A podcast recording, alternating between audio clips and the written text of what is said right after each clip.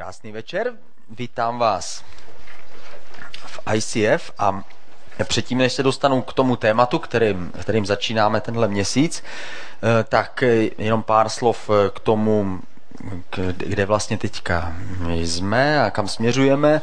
ICF je teďka ve čtvrtém, má čtvrtý rok eh, fungování a Samozřejmě vždycky znova znova po určitém období je dobrý si položit otázku, děláme věci správně, jdeme tam, kde jsme chtěli, myslíme si, že to, co děláme, je, je v pořádku a, a funguje to a chceme pokračovat dál. A právě teď tohle jaro je takové období, kdy my se pokusíme tuhle otázku si dát a to je, pokusíme si položit si otázku, dobře, někam jsme došli a co bude dál, jakým způsobem. Eh, opravdu naplňujeme to, co jsme chtěli, co si přejeme a směřujeme dál. A taky si musíme odpovědět na otázku, stačí nám to, kam jsme došli teď, a nebo chceme pokračovat dál. Máme dvě možnosti, buď si můžeme říct, eh, fajn, věci fungují, jo, vypadá to dobře, anebo si můžeme říct, eh, ne, my chceme něco víc, my chceme jít někam dál. A jestliže chceme jít někam dál, tak potom eh, jsou věci, které možná musíme začít dělat jinak nebo se nad tím zamyslet, eh, jakým způsobem můžeme víc reagovat na tu situaci, ve které jsme právě teď. My jsme eh, tak přibližně rok stojíme na takovým, na takovým plato, na takovým stejným místě, kde věci sice fungují, ale je vidět, že jsme prostě udělali po tom prvním kroku takové zastavení, kde se teďka nadechujeme k dalšímu skoku anebo k další stagnaci nebo záleží, na co, na co se zvolíme, nebo co chceme. A já sám za sebe musím říct, že já samozřejmě hm, chci dál, že chceme budovat dál. Ta církev, kterou jsme začali, tak eh, není snadné v České republice v dnešní době, v téhle době začít novou církev. Nevím, jestli jste slyšeli za poslední tři roky o nějaké nové církvi, která vznikla, která, která funguje a, a jde dopředu. To je nádherné říct si tyhle pozitivní věci, ale buďme upřímní, to, co dneska, dneska vidíme, nebo to, co dneska máme, tak to není úplně ten sen a ten cíl, eh, ze který jsme na začátku viděli a za kterým eh, jsme se rozhodli jít.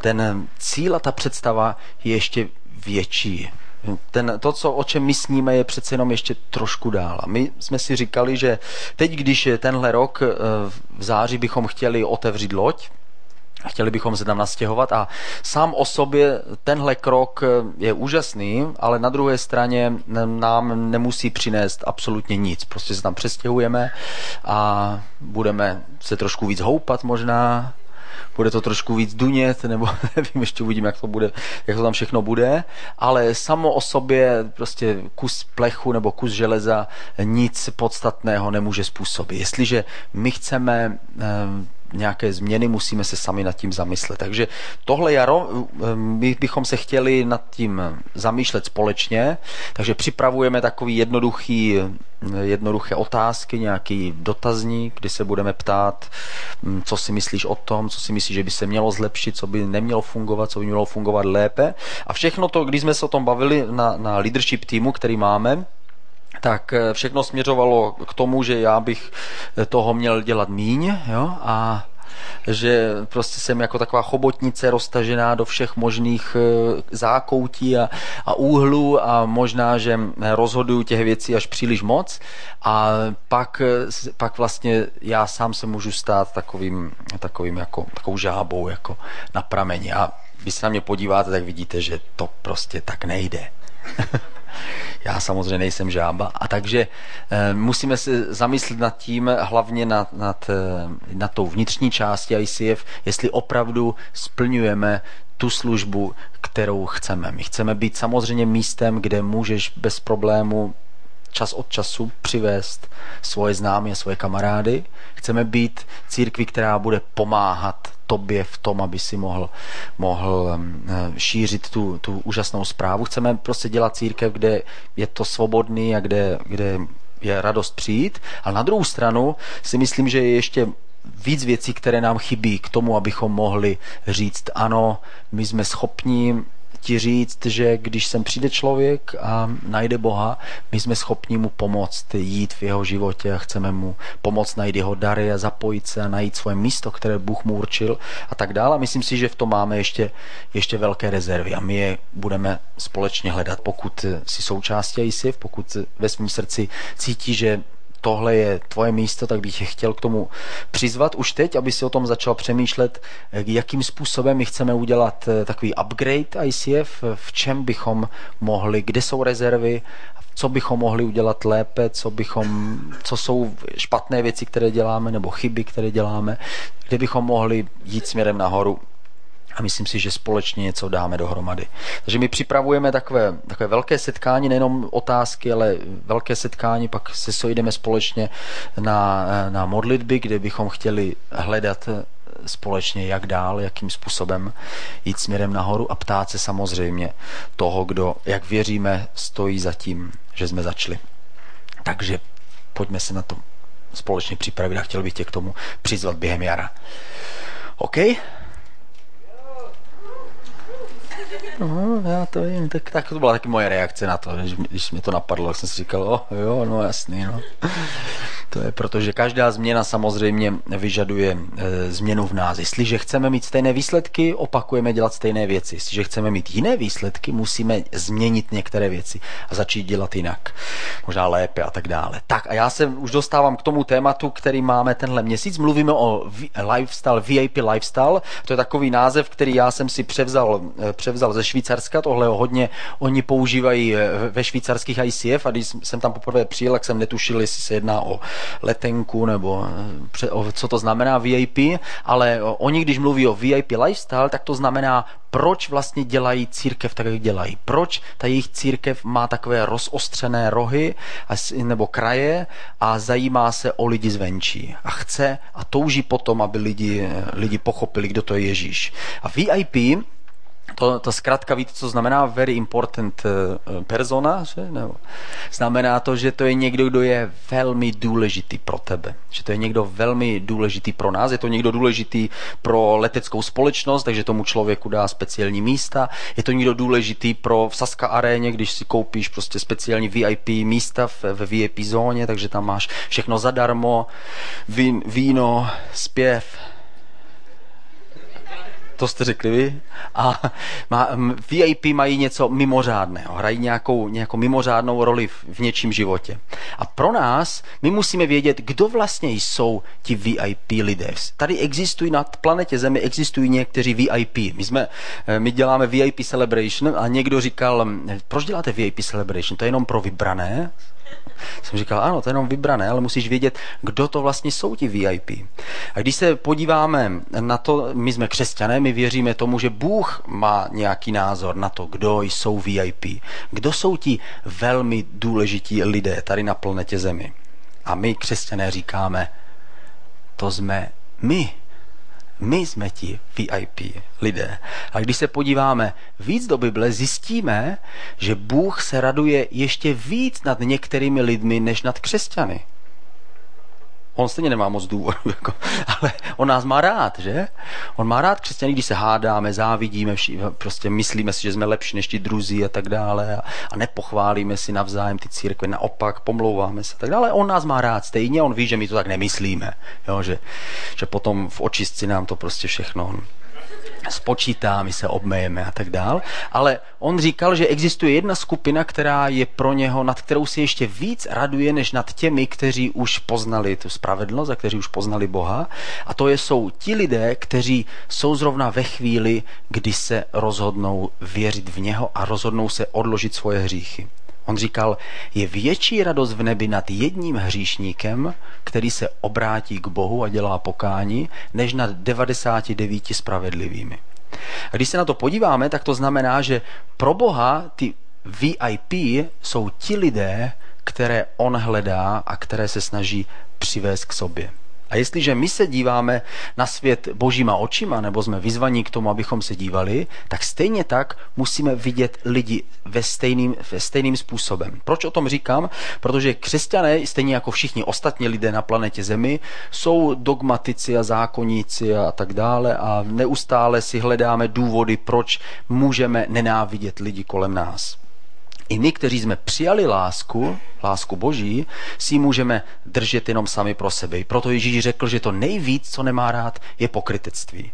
Když se na to podíváme božím pohledem, co vlastně v nebi nenajdeme, když se dostaneme do toho jiného světa, kde nás Bůh jednou vytrhne, nebo když zemřeme a dostaneme se tam, tak, ví, tak tam přijdeme a bude tam, Bible říká, že tam bude úžasná, že ta boží hudba, která tam bude, bude dokonce lepší než všechny chvály na zemi, které kdy vznikly. Všechny písně a všechny kapely, které kdy uctívali Boha, tak tam řeknou, wow, to je úžasné. To znamená, bude to tam ještě daleko lepší. Kázání bude dělat sám Ježíš, bude mít ty nejlepší příklady a nejlepší slova a bude vybírat ty nejlepší z nejlepších a budou tam mluvit ty, ty tajemství boží, o kterých my ani nevíme ještě, co všechno to znamená. Takže kázání tam bude ještě lepší než teď. Lidé se tam budou milovat já si taky to myslím, ale máme omezené myšlení. Ta láska mezi lidmi bude ještě větší než teď. Lidé se tam budou skutečně mít rádi, dokonce i manželé. Ne, já to dořeknu, jako manželé vstoupí do nového úrovně lásky. Oni se milují hodně i už teď na zemi, ale tam to bude ještě víc, budou se milovat jako bratra, sestra a tak dále jediný, takže i tohle nacházíme ještě ve větší dokonalosti. Církev bude ještě krásnější než teď. Eh, chvála bude úžasná. Prostě místo, kde se budeme scházet, to nebude nějaká opravená úžasná loď na, na, na Vltavě, ale bude to velký bílý mrak.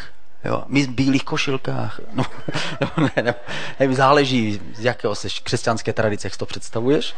A tam budeme jediné, co tam bude chybět, jsou právě lidé, o kterých Ježíš říká, že se, nebo Bůh říká, že se nad nimi raduje víc, než nad těmi spravedlivými. Jediný, co v nebi už nebudou, už tam nebude nikdo, kdo by Boha neznal, protože tam každý ho uvidí tváří v tvář. To jediné, co dneska máme a tam mít nebudeme, jsou lidé, kteří ještě Boha neznají. Ti jsou pro Boha ti největší VIP. My už jsme poznali tu pravdu a nijak jsme si to nezasloužili, nijak jsme si to nevybrali, prostě ta pravda našla nás a my, my jsme ve správnou chvíli byli na správném místě a řekli jsme ano, ať se tak stane. A teď se díváme na lidi kolem nás a díváme se na ně, že jsou mm, jaksi omezení a uzavření a jsou jinde, ale zapomínáme na to, že my jsme byli jedni z nich. A to, co nás vytrhlo, nebylo naše inteligence, naše vzdělání, ale byl to Bůh sám. Bůh se dívá na lidi v tomto světě jako na ty jeho velmi důležité. Jiný pohled na ně je jako na děti, které se ztratily, které se zatoulaly. Ježíš použil ne příklad dítěte, ale příklad ztracené ovce, ale mohli bychom klidně použít příklad ztraceného dítěte. Kdybychom řekli ten Ježíšův, Ježíšův, Ježíšovo podobenství, že se jim ztratí jedno dítě, 99 jich nechá doma, a to jedno dítě, které se ztratilo, jde hledat. Pro Boha lidé v tomto světě nejsou hodní opovržení, ale jsou hodní toho, aby někdo vůli ním sestoupil z nebeské výše, nechal se ukřižovat, zemřel na jejich místě, vzal na sebe všechnu vinu, aby oni mohli vejít do radosti.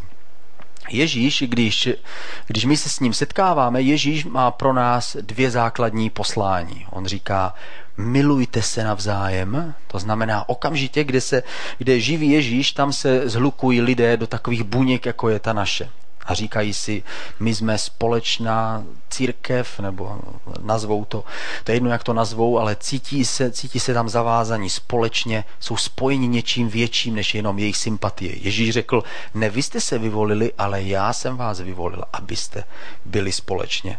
Takže to je jedna věc, kterou, kterou Ježíš dává každému z těch, kdo se s ním setkají. A druhá věc, kterou jim, která je jaková kontradikce, je, že jim říká, a běžte do celého světa. Zároveň jim říká, milujte se, nikam nechoďte, musíte mít čas se milovat a zároveň jim říká běžte a kažte evangelium všemu stvoření.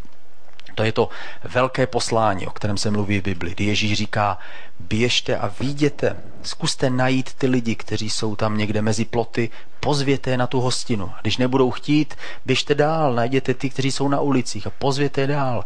Najděte bohaté a chudé a zvěte je dál, protože hostina je připravená co, to stejné je, když se podíváme na situaci tady v České republice. My jsme, my, my jsme, my se na tom, my máme celkem dobrou situaci ekonomickou, že jsme, jsme v celku za vodou ve srovnání s naprostou většinou populace na planetě Zemi, tak my jsme, my řešíme výši úroku hypoték, místo abychom řešili, jestli naše děti umírají hlady nebo ne.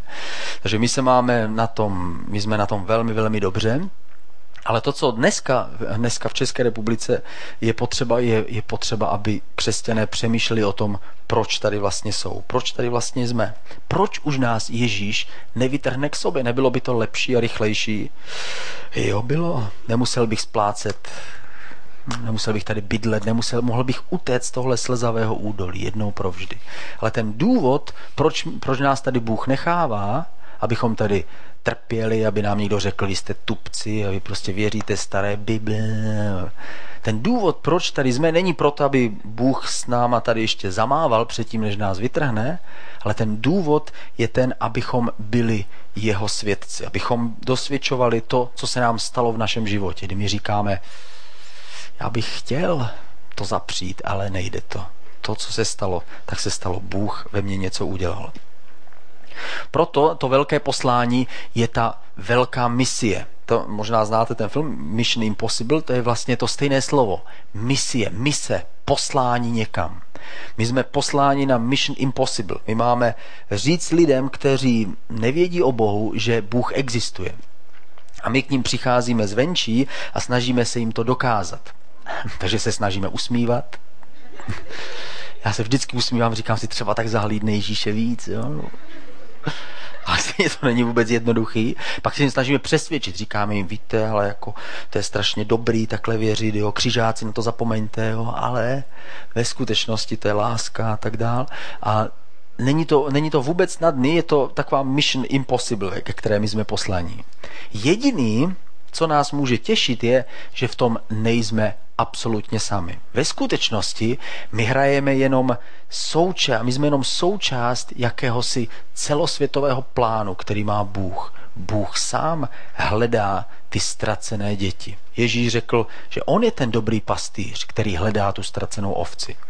My nejsme ti dobří pastýři, který, kteří hledáme ztracenou ovci.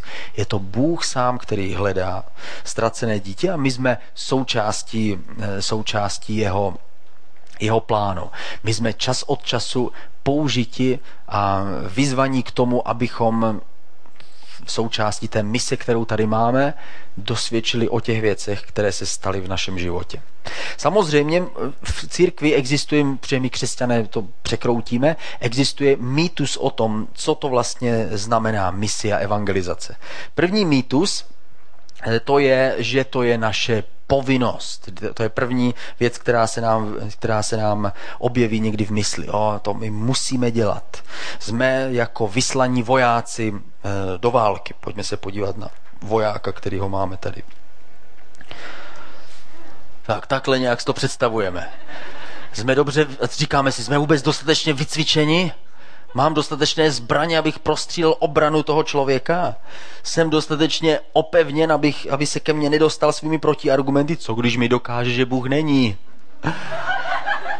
moje víra skončí. Takže tohle je jeden, jeden mýtus o evangelizaci. Máme, vidíme evangelizaci, že my jsme jako vojáci, kteří jsme připraveni jít do velké bitvy s nepřáteli. A myslíme si, že ti nepřátelé jsou ti, ti kteří kteří nevěří, kteří jsou ve skutečnosti, mají leháro, pohodu, nemusí nic předstírat, kteří z nás mají vrtuly někdy a my tam jdeme, my bojujeme, máme pocit, že bojujeme za Boha, snažíme se dokázat všechny důkazy a důvody, proč. A, a, a jestliže to děláme z povinnosti, tak víte, co se stane, když něco děláme z povinnosti a z vnitřního přinucení. Hmm, přestane nás to bavit, máme z toho pocit, že to je že to, ne, že to není úplně ono. Řekneme, já ale nejsem voják, jako který, který pořád musí být ve střehu a pořád je připraven plnit eh, těžké úkoly. ve skutečnosti já bych taky chtěl mít pohodu. Já taky přece to nechci brát takhle, tímhle způsobem. A tohle je mýtus, který my máme. Představa, že to je nějaká těžká povinnost, kterou Bůh nám dal. Jistota je jedna, že i kdybychom nikdy za celý svůj život neřekli ani slovo o Ježíši, tak přesto se do nebe dostaneme. Protože do nebe nepůjdeme za naše skutky, ale jdeme tam kvůli tomu, co Ježíš udělal a díky tomu, že my jsme to pochopili a přijmuli. A proto jsme zachráněni. Takže nejsme zachráněni za naše ani dobré, ani křesťanské, ani duchovní skutky, jsme jen a jen zachráněni milostí Ježíše. Takže i kdybychom nikdy neudělali nic tak zásadního pro Boha jako tenhle voják, takže proto se můžeme zbavit pocitu povinnosti jednou provždy. Další, eh, další mýtus je, že, že misie nebo evangelizace to znamená, že musíme mluvit s neznámými lidmi. A vždycky si představíme někoho takového. Vidíme nějakého neznámého člověka, tady mám druhou fotku. Tenhle člověk. Pojď, pojď mi říct, že Ježí, v Ježíši najdu větší naději Pojď mi říct, že boží láska opravdu za něco stojí. Naše představa evangelizace, vždycky si představujeme, to, to znamená, že když jedu metrem nebo vlakem, tak teď je vlastně ta chvíle, kdy mám kázat. A pak vidím takového člověka, a ten přesně čeká na to moje poselství.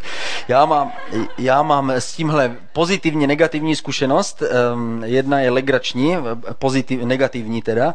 Tu mám, když jsem, když jsem studoval ve Švédsku. Možná jste to už někdo slyšeli, ale to nevadí, protože mi z toho líbí povídat vždycky tak eh, jsem jezdil autobusem a tím v tom, ve Švédsku tam všichni mluví anglicky, takže jsem věděl, že se domluvím se všema lidma a ten den jsem si dal předsevzetí, že dneska já prostě řek, budu mít evangelizaci, jako dneska budu, budu misionář, takže dneska někomu řeknu, řeknu o Ježíši a samozřejmě moje představa byla, že říkat o Ježíši znamená, že oslovím nějakého neznámého Švéda. Tohle je Sven Anderson.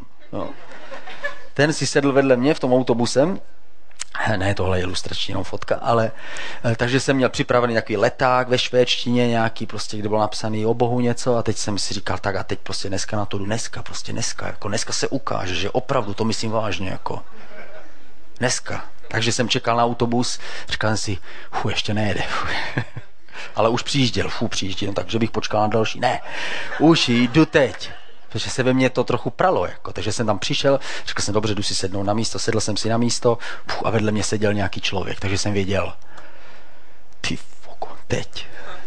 Takže teď na to jdu, teď na to jdu, takže jsem strčil ruku do tašky, kde jsem měl zbraň, teda jako ten leták a teď jsem věděl, že prostě s ním promluvím, takže jsem se nadechl, anebo ještě jednu zastávku, jako cítil jsem takové jemné chvění v žaludku. Říkal jsem si, tak tohle asi cítí každý apoštol jako předtím, než, než jako se stane něco mocného jo, a silného. Takže ještě jednu zastávku dáme. A říkal jsem si, třeba vystoupí. Ne, ne, ne, to je špatná myšlenka. Ale takže on seděl dál vedle mě, vypadal úplně uvolněně na rozdíl ode mě. Jako by vůbec nevěděl, že tady jde o věčnost. O život a o smrt. Ale já jsem to věděl minimálně o moji smrt tady se jednalo, takže už jsem si říkal, třeba Ježíš to ani nechce, jako, ale já jsem si to řekl, prostě to tak bude, prostě, že já budu dneska velký evangelista. Takže, a protože moje představa byla, že evangelizace znamená mluvit s neznámými lidmi, což je ta nejšilenější věc, tak, takže jsem si řekl, tak a teď si ho prostě, teď s ním promluvím. Takže už jsem vytáhl ten leták, a dal jsem ještě tu zastávku. a pak jsem se ho zeptal, do you speak English? A on řekl, no. A já jsem mu skoro poděkoval. Díky! Takže to je, to je negativní zkušenost. Pozitivní zkušenost, překvapivě mám, když jsem, když jsem jezdil, já jsem z malé vesnice, jezdil jsem do práce do blízkého velkoměsta, Kroměříž a tam jsem jezdil autobusem a jednou, když jsem jel spát, když jsem jel domů tím autobusem a jezdit z malé vesnice do okresního města do práce, po, po čase už znáte všechny v autobuse, znáte všechny jejich tašky, oni mají jenom jednu a už víte o všech všechno v tom autobuse. Já jsem nastoupil do toho autobusu, sedl jsem si a najednou jsem měl takový pocit, že bych se měl podívat dozadu, kdo tam sedí. Tak jsem se otočil a seděli tam nějaký, nějaký dva mladí lidi. A, a, takže jsem, hm. a najednou jsem měl takový pocit, že bych měl jít za nimi a měl bych jim říct něco o Bohu. Jsem si říkal, ty, no to, to je myšlenka, to je jak z nějaké knížky tohle. Jako. Doufám, že se tohle mi nestane nikdy, ale jel, pokračovali, jeli jsme a najednou jsem cítil v té myšlence, ale takovou, spíš to byla taková jakoby legrace, jako spíš mi to jakoby tak popichovalo, jako než by to byla stejný pocit jako v tom švédském autobuse. Najednou bylo to takový jako, ty tam fakt půjdu, jako. Já tam snad půjdu. No to bude psina, jako jak tohle dopadne. Když jsem tam šel, šel jsem za nimi a řekl jsem jim čau. Ahoj. Řekl jsem, já, já jsem křesťan. A oni řekli, mhm. Já jsem říkal, nechcete přijít do církve? A oni řekli, no tak možná bychom přišli. A skutečně přišli. Jsem říkal, fakt? Jako. Rozmyslete si to. A oni řekli, tak jo, tak my přijdeme, kde to je? Říkám, no tak počkejte, to je nějaký rychlý, jako. Tak, a skutečně přišli, v neděli přišli a v neděli, eh, v neděli řekli, eh, nám se to strašně líbilo, eh, my bychom chtěli se s tím Bohem setkat, jak to teda je. A skutečně se modlili, stali se křesťany a jestli neumřeli, tak přijde dnes, někde.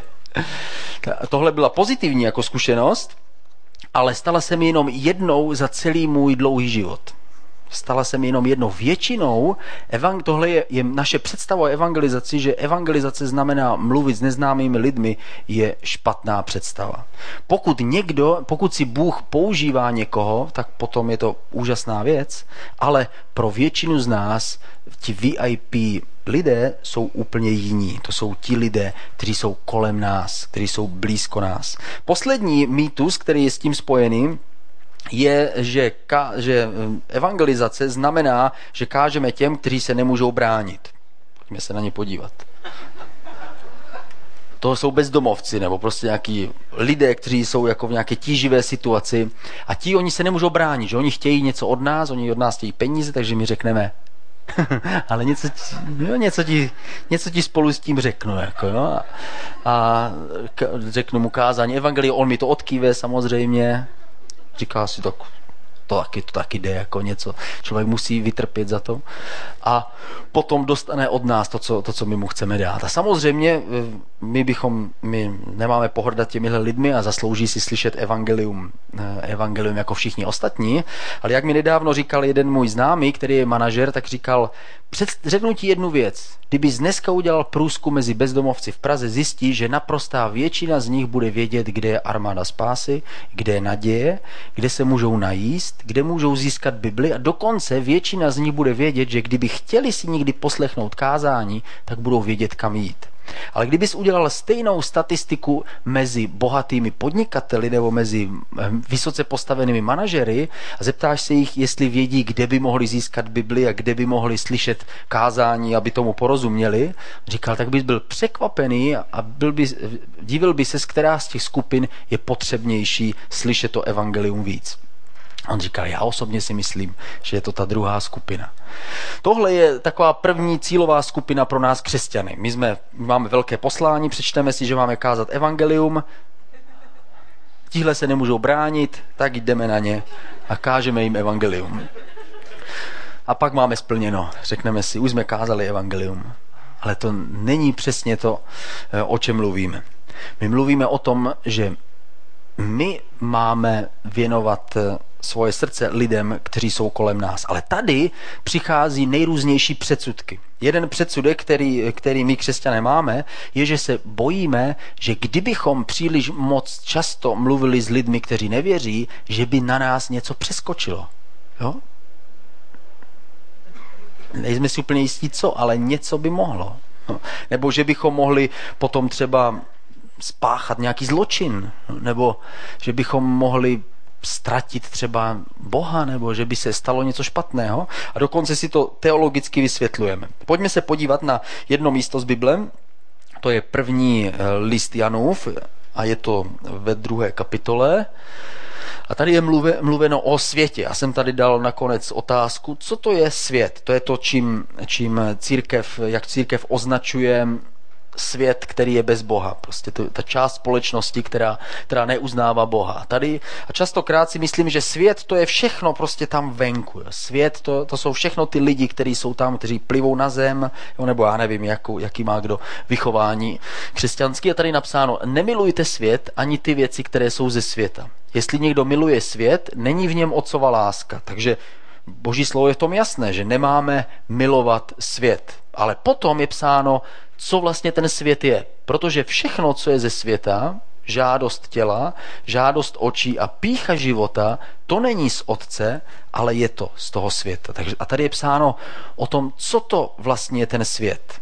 Svět není o tom, že se nemůžeme jít na nějaká místa, protože naše svatozář by tam schořela, ale je to o tom, že svět může být v nás daleko víc než v lidech, kteří v tomhle světě žijí. Je tady psáno, že věci tohoto světa je žádost těla, žádost očí a pícha života. Někdy církev a křesťané mohou mít tohle v sobě daleko víc, i když se na povrch můžou tvářit, jakože pohrdají všemi těmi věcmi z okolí. A budou pohrdat těmi, kteří budou trávit svůj čas s lidmi, kteří Boha neznají. Aspoň Ježíšovi to udělali. O Ježíšovi řekli, tenhle člověk vůbec neví, s kým mluví. On neví, že tohle je prostitutka, ze kterou on mluví. To je odporné. A Ježíš řekl, odporní jste vy, protože nemilujete, jako otec miluje. On řek, oni řekli, on, on, on je opilec. A ten, který s nimi jí na těch hostinách, on je s těmi lidmi, kteří vůbec ani, ne, on ani netuší, jaký jsou to špinaví lidé. Kdyby opravdu byl prorokem, tak by trávil čas jenom s námi, protože my jsme čistí, my tyhle věci neděláme, my pijeme pouze kofolu, my si kupujeme pouze boty ze second handu, pouze flanelové košile, pouze tramvaj, žádná velká auta a tak dále. Prostě nebo jaký jsou nějaký takový ty nábožen, náboženské předsudky. Ale Ježíš k ním jednou přišel a řekl, ano, já vám řeknu, jaký vy jste. Vy jste obílené hroby, které jsou zvenku sice hezké a tváříte se nábožensky, ale ve skutečnosti uvnitř jsou jenom, uh, co tam je uvnitř hrobu? Kosti, jakože. Mrtvé kosti. Říkala, tak je to stejné s vámi. Zvenku to vypadá hezky, ale vevnitř to tak není. To znamená, že my se daleko víc máme bát věcí, které do nás vstupují, než věcí, které jsou kolem nás. Daleko více máme bát, abychom my sami nezačali toužit po špatné věci, nezačali být pišní, odsuzovat ostatní. Ježíš řekl, jestliže soudíš tak potom musíš si a vyndáváš někomu třísku z oka, vyndej si nejprve ten trám, který máš ve svém vlastním, protože jestli někoho odsuzuješ, potom vlastně nevidíš úplně správně a neuvědomuješ si, že ty sám vlastně hřešíš tím hříchem. Takže jestliže se na to podíváme podle tohle místa, zjistíme, že svět není tolik o tom, abychom nebyli s lidmi, kteří nevěří, ale je to o tom, aby do nás nevstupovaly věci, jako je pícha, jako je chtění, chtíč a chtění víc a víc věcí a tak dále. Všechny ty věci, které i lidé ve světě vědí, že to, eh, že to není správné.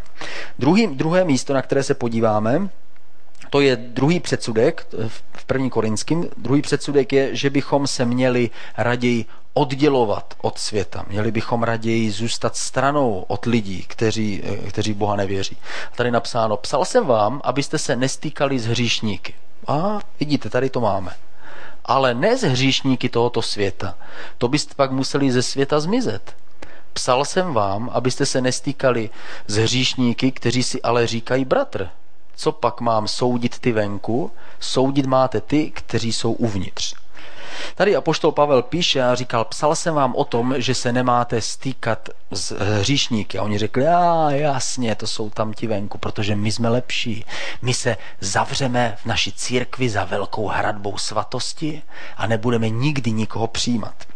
Jako teď zrovna jsem mluvil s jedním svým známým a on říkal v jedné, v jedné církvi začali dělat takový program pro, pro mládež a ten program začal být úspěšnější čím dál víc. Začali tam přicházet nejenom ty, ty, ty mladí z té církve a začali tam přivádět jejich kamarády. A najednou ta církev se ozvala a řekla, to nemyslíte vážně, nám se to nelíbí. On říká, co se vám nelíbí? Chodí sem prostě lidi. Jo?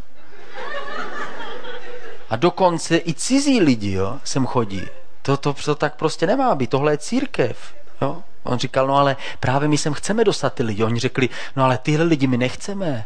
My chceme, aby oni už byli prostě svatí. A, a spas je někde jinde a pak je prostě přiveď sem. Ale sem, sem nám je nevoď. Jako. Takže to zavřeli ten program toho kluka, který to, který to vedl, tak ho vyhodili a teď jsou prostě svatí. Jako. A tady přesně tohle místo o tom popisuje. Říká, a poštol Pavel říká, co pak tím myslím lidi tohoto světa? A říkal, no to ne, to by bylo všechno vlastně postavené na hlavu. Vždyť Bůh nás nechal tady na tomhle místě, abychom byli mezi lidmi tohoto světa. Jinak by to přece nic nemělo význam. Proč by jinak jsme potřebovali církev? Než k tomu, abychom se povzbudili a naplnili láskou proto, abychom ji mohli odrážet tam dál. Tam, kde, tam, kde boží láska není. Ta základní myšlenka, kterou tady říkala poštol Pavel, byla, že my právě jsme tady zanechaní proto, abychom byli. Jako řekl Ježíš, že my jsme jako sůl, my jsme sůl země, nebo jsme světlo světa. Nebo řekl, že my jsme to semeno, které musí padnout do půdy, aby přineslo užitek. A já mám tady solničku a e, tahle solnička, je tam sůl a Ježíš řekl, že, že tahle sůl je k něčemu určená. Tahle sůl má přijít na maso nebo na potraviny, které má zachovat. Tehdy se, v tehdejší době, když Ježíš o tom mluvil, tak sůl se mm, nepoužívala jenom jako ochucovadlo, ale používala se jako eh, něco, co zachovávalo potraviny, aby dlouho vydržely. Takže se nasolilo maso pořádně, aby vydrželo déle. A ste, proto Ježíš použil tenhle příklad. Řekl, my jsme jako ta sůl. Jestliže ta sůl ale eh, jak to tam je, jestli je k ničemu, jestliže nemá žádnou chuť, pak ji vysypeme, vysypeme ji někde na, na cestu a je k ničemu. Sůl potřebujeme dostat na to správné místo. Jestliže budeme mít sůl jenom v solničce, tak nám k ničemu neprospěje. Možná máme tu nejslanější sůl ze všech, ze, ze, ze všech slaných solí, které existují. Mm, je výborná, je úžasná, krásně slaná, mm, ale jestli necháme uvnitř té solničky, nebude nám k ničemu. Stejné je to, když necháme křesťany uvnitř solničky, tak nám k ničemu nebudou. Sice jsou krásní na pohled, je, sněží. Ale to je tak jediné, na co je můžeme použít. Můžeme použít jako hezké na pokoukání, ale teprve, když tu sůl dostaneme tam, kde potřebujeme, tak ona něco přinese. Ona začne působit nějakým způsobem. Další příklad řekl, že jsme jako světlo, které má svítit. Jestliže to světlo které svítí, dáme sem, tak ono svítí, ano, opravdu. Vidím tady kousek koberce. Jo, a kdo to je měl vysávat? A určitě přináší to nějaký užitek. Ale teprve, když to světlo posvítím správně, kdo tady spí?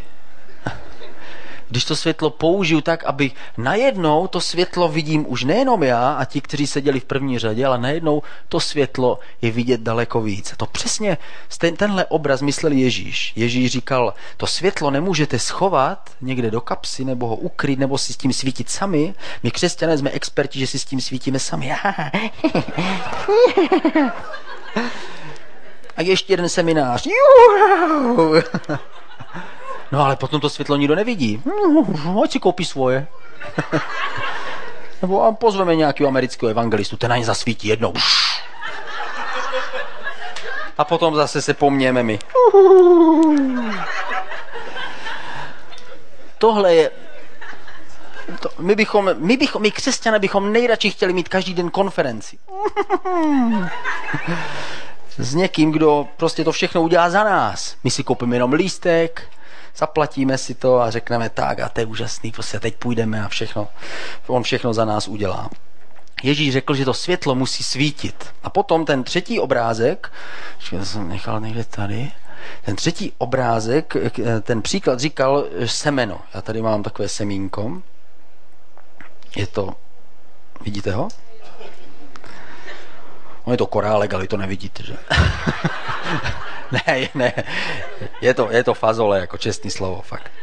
A tohle semeno je úžasně. Já jsem se ptal, tohle konkrétně fazole, a ptal jsem se mýho otce, který je agronom, Eh, jak dlouho to semeno fazole, tady to zrnko, vydrží, eh, vydrží, aby se dalo použít? On říkal, no tak když bude ležet někde na slunci dva až tři roky, tak potom už pravděpodobně vyschne, už z něho nic nevyroste. Takže jestli se včas nedostane do půdy, si se nedostane do hlíny, potom nikdy nemůže vydat to, co v něm je. A v tomhle zrnku je spoustu dalších zrnek, že v tomhle zrnku je celá rostlina, která potom vykvete, která má lusky a tak dále. A to všechno je uložené tady, ale problém je, že to zrnko, dokud bude v mé kapse, tak nepřinese žádný užitek. Je to stejné s křesťany, když zůstávají jenom ve, svých, ve svém vlastním getu, když zůstávají jenom ve svém vlastním, na svém jistém místě. Potom nepřinesou žádný užitek. Jenom když je zasadíme do hlíny, no ale tam je mokro oh, a tam je nepříjemno, proto ně, není snadné být v církvi, která se snaží oslovit lidi venku. Protože někdy je vlhko, mokro, někdy, na, někdy svítíme světle. My bychom nejradši chtěli, aby každý den byl nějaký program pro nás. Televize, jo, nějaký kluby a tak dále. A všechno je to jenom s lidmi, který znám a tak dále. My záměrně se snažíme moc programu nedělat centrálně, abychom nespoutali křesťany do, té, do toho velkého kolotoče nejrůznějších setkání a schůzek a, a výborů a, a tak dále, a modliteb a všechno, co je všechno dobré, ale někdy to může být až to svícení jako tady pod svetr a můžeme zapomenout na to, proč tady vlastně jsme. Nejsme tady od, proto jenom, abychom udržovali to, co máme, ale jsme tady proto, abychom byli tím semenem, které padne do správ, na správné místo, které padne do půdy a přinese užitek. Nikdy nevíme, koho ovlivníme, jakým způsobem. Někdy si říkáme, no já, jako, já v tom nejsem moc dobrý. A to zapomínáme, že v nás je Ježíš. Ježíš je dobrý, jenom Ježíš je dobrý. Možná, že nejsme, nejsi výmluvný, možná, že nejsi žádný expert na, na věci evoluce. Poslední neděli v březnu já budu expert na evoluci. Možná, že si říkáš, hm, že ty nejsem v tom zrovna, nejsem odvážný, nejsem dobrý, možná to neumím dobře vysvětlit. Pak zapomínáme na to, kdo v nás je. Ježíš je tím světlem. Pojďme se podívat na poslední fotku, kterou skončím. A tohle je, tohle je člověk, který, eh, víte, kdo to je? Lev Nikolajevič Tolstoj, který, který eh, byl z jedné z nejstarších aristokratických rodin v Rusku. Jeden z jeho příbuzných byl Puškin a byl to člověk, který, který přišel z rodiny, která měla daleké, dalekosáhle aristokratické kořeny. Byl to člověk, který zdědil mnoho peněz a dokázal je utratit. Byl to člověk, který se nebál riskovat a který si v Petrohradě, v San Petersburgu si užíval života, jezdil ruskou trojkou pil vodku, co byla zadarmo a, a žil divoký život. A tenhle, tenhle člověk byl génius. Začal psát, když mu bylo 20, kolem 21, 22 let, začal psát a napsal jedny z největších děl světové literatury. Napsal obrovský román Vojna a mír. Kdo z vás to četl? Nikdo, ale je opravdu obrovský. Nikdo ho moc nečetl, ale, ale uzná, je uznávaný obrovský, obrovské dílo světové literatury. A tenhle muž, kdybychom o něm přemýšleli, on je pro Boha důležitý, určitě. Ale kdo by ho dokázal oslovit? On měl peníze, měl spoustu dětí, měl ženu, snažil se uh, užívat života, pak, pak žil nic nepotřeboval, byl úspěšný, jeho jméno bylo známé. A pro tohle člověka se nakonec stali klíčoví ehm, sedláci, které viděl nedaleko svého, svého on měl nějaký, nějaký obrovský statek. A na tom statku on viděl ty ruské rolníky a viděl, říká si, ten jejich život je tak těžký, můj život je lehký, já jsem bohatý, ale jejich život je těžký co jim pomáhá. Začal se jich ptát, co ti pomáhá ve tvém životě. A oni řekli, jediný, co nám pomáhá, je Bůh a víra. To jediné nás drží, protože je to tak těžký život. Dívej se, kolik dětí nám zemře. Dívej se, jak jsme chudí a nemůžeme se ani stěhovat bez povolení našich pánů a tak dále. A on říkal, a když slyšeli jejich slova, najednou se něco v něm stalo a on se obrátil k Bohu a uvěřil. Když umíral, on zemřel, když mu bylo přes 80, když se rozhodl, že bude cestující asketický kazatel, vydal se, když mu bylo přes 80 let, vydal se na, na nádraží v, v jeho městě a na tom nádraží se mu udělalo špatně, upadl, eh, vzal ho ten místní nějaký nádražák, ho vzal k sobě domů, snažil se mu pomoct, zavolal jeho lékaře, ale on zemřel. Když se to dozvěděli, začali o tom slyšet ty sedláci, že tam leží, tak začali přicházet jeden po druhém protože on během svého života ke konci, potom když se obrátil, tak se snažil jim pomáhat a dával jim svůj majetek a snažil se zlepšovat, založil pro ně eh, školy pro jejich děti. A když byl pohřeb, tak na tom pohřbu nebyla jenom aristokracie a všichni známí intelektuálové tehdejšího Ruska, ale přišlo tisíce sedláků, kteří šli rozloučit se s tímhle člověkem, který jeho život byl změněný, možná někým, kdo nebyl vůbec důležitý a možná se nikdy nedozvíme jméno toho člověka pravděpodobně, ale pro něho, pro Boha se stal zrovna tenhle člověk nástrojem k tomu, aby on uviděl a ucítil Boží lásku. Ježíši, děkujeme ti za to, že ty jsi láska a pomoz nám, ať nejsme uzavření ve svém vlastním světě a ve svých náboženských představách a nejsme uzavření jenom v nějakých pokroucených mýtech o tom, co to je misie a k čemu nás vlastně posíláš. Ale pomoz nám uvidět lidi kolem nás tvýma očima.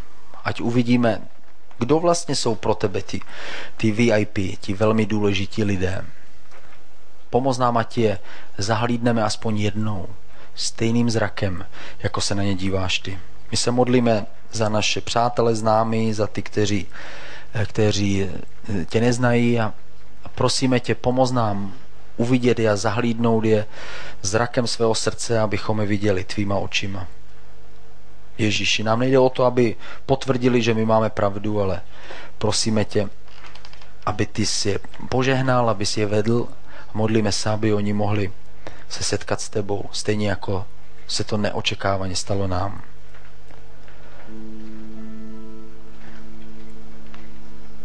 Amen. My teď budeme mít večeři páně a, a my, když eh, tady dáme to zase sem dopředu, a když to teďka uděláme, budeme si znova připomínat to, co Ježíš, Ježíš pro nás udělal on vysel na kříži a jeho roztažené ruce se staly tím mostem, díky kterému my můžeme přijít k Bohu, díky kterému jsme mohli přijít k Bohu. Jeho tělo bylo probodené za nás a jeho krev vytekla, aby naše hříchy byly smity, stejně jako on byl obmyt svojí vlastní krví. Tak stejně tak ta krev na nás dopadá, ale na nás nezasychá jako na jeho umírajícím těle, ale na nás ta krev působí jako očištění a smívá z nás naše vlastní hříchy. A teď, když to, když eh, budeme připomínat a, a uznávat to, co Ježíš pro nás udělal a připomínat si jeho tělo a jeho krev, tak mějme na mysli i lidi, na kterých nám záleží a který máme rádi. A pojďme to spojit s modlitbou za to, že chceme, aby Ježíš i požehnal, aby jim přinesl to stejné, co přinesl nám. Aby jim přinesl svobodu, zdraví, aby jim přinesl ochranu, pokoj. Ty věci, které dal Ježíš nám. Ježíši, tak ti děkujeme za tvoje tělo, za tvoji krev. Děkujeme ti za to, že ty jsi s námi právě teď a právě tady. A my chceme říct, že jsme šťastní, že jsi nás našel a děkujeme ti, Duchu Svatý, že ty jsi tady právě teď. A já tě prosím za ty z nás, kteří budeme dneska se hlásit ke tvému tělu a ke tvé krvi a kteří budeme znova ti říkat, že chceme jít za tebou, aby se naplnil svým duchem.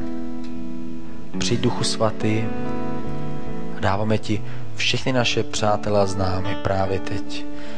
A my je zveme a prosíme tě, abys je pozval na takovou hostinu. Ve tvým jménu Ježíši.